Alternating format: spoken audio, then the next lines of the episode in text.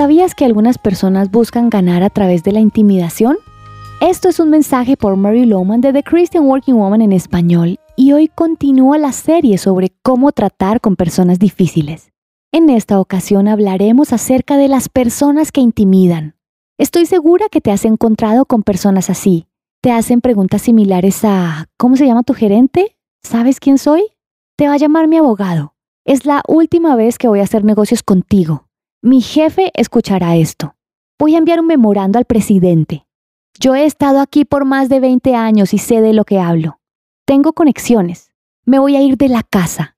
Nunca más te volveré a hablar. Lo primero que debes hacer ante la persona que busca intimidar es hacerle saber que no estás intimidado. Déjale saber que sea cual sea su amenaza, tienen la opción de hacerlo. Luego entra inmediatamente a la etapa de soluciones como si la amenaza estuviera detrás de ti. Por lo general, una persona que intimida está desabucheando y cambiará si le presentas esta clase de respuesta. Claro que puedes hablar con la administradora, su nombre es Alicia Smith. Tan pronto esté disponible, habla con ella. Entre tanto, veamos si puedo resolver este tema para ti. O puedes decir algo como, con mucho gusto te conecto con nuestro departamento legal si sientes que tu mejor opción es iniciar alguna acción legal. Sin embargo, ambos sabemos que esta no es una solución ideal. Me gustaría hablar contigo para llegar a una solución satisfactoria. Podemos hacer lo siguiente. Ya en familia, la estrategia podría ser un poco diferente. Por ejemplo, si un niño amenaza con irse de la casa, podrías decir, vamos a estar muy tristes y solos sin ti en casa. Otra forma para tratar con un intimidador es aclararle tu nombre con claridad, así se lo hayas dicho con anterioridad.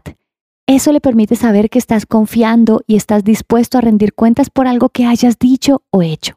Muchos intimidadores toman distancia cuando encuentran a alguien que no cede bajo la intimidación, que se muestra confiado y que a la misma vez intenta genuinamente resolver el problema. Bueno, y si a veces tienes que tratar con personas que dan muchas quejas, sintoniza mañana para continuar con esta serie de cómo lidiar con personas difíciles. Encontrarás copias de este devocional en la página web de christianworkingwoman.org y en español por su presencia radio.com, SoundCloud, Spotify y YouTube. Gracias por escucharnos. Les habló Mariana Vargas.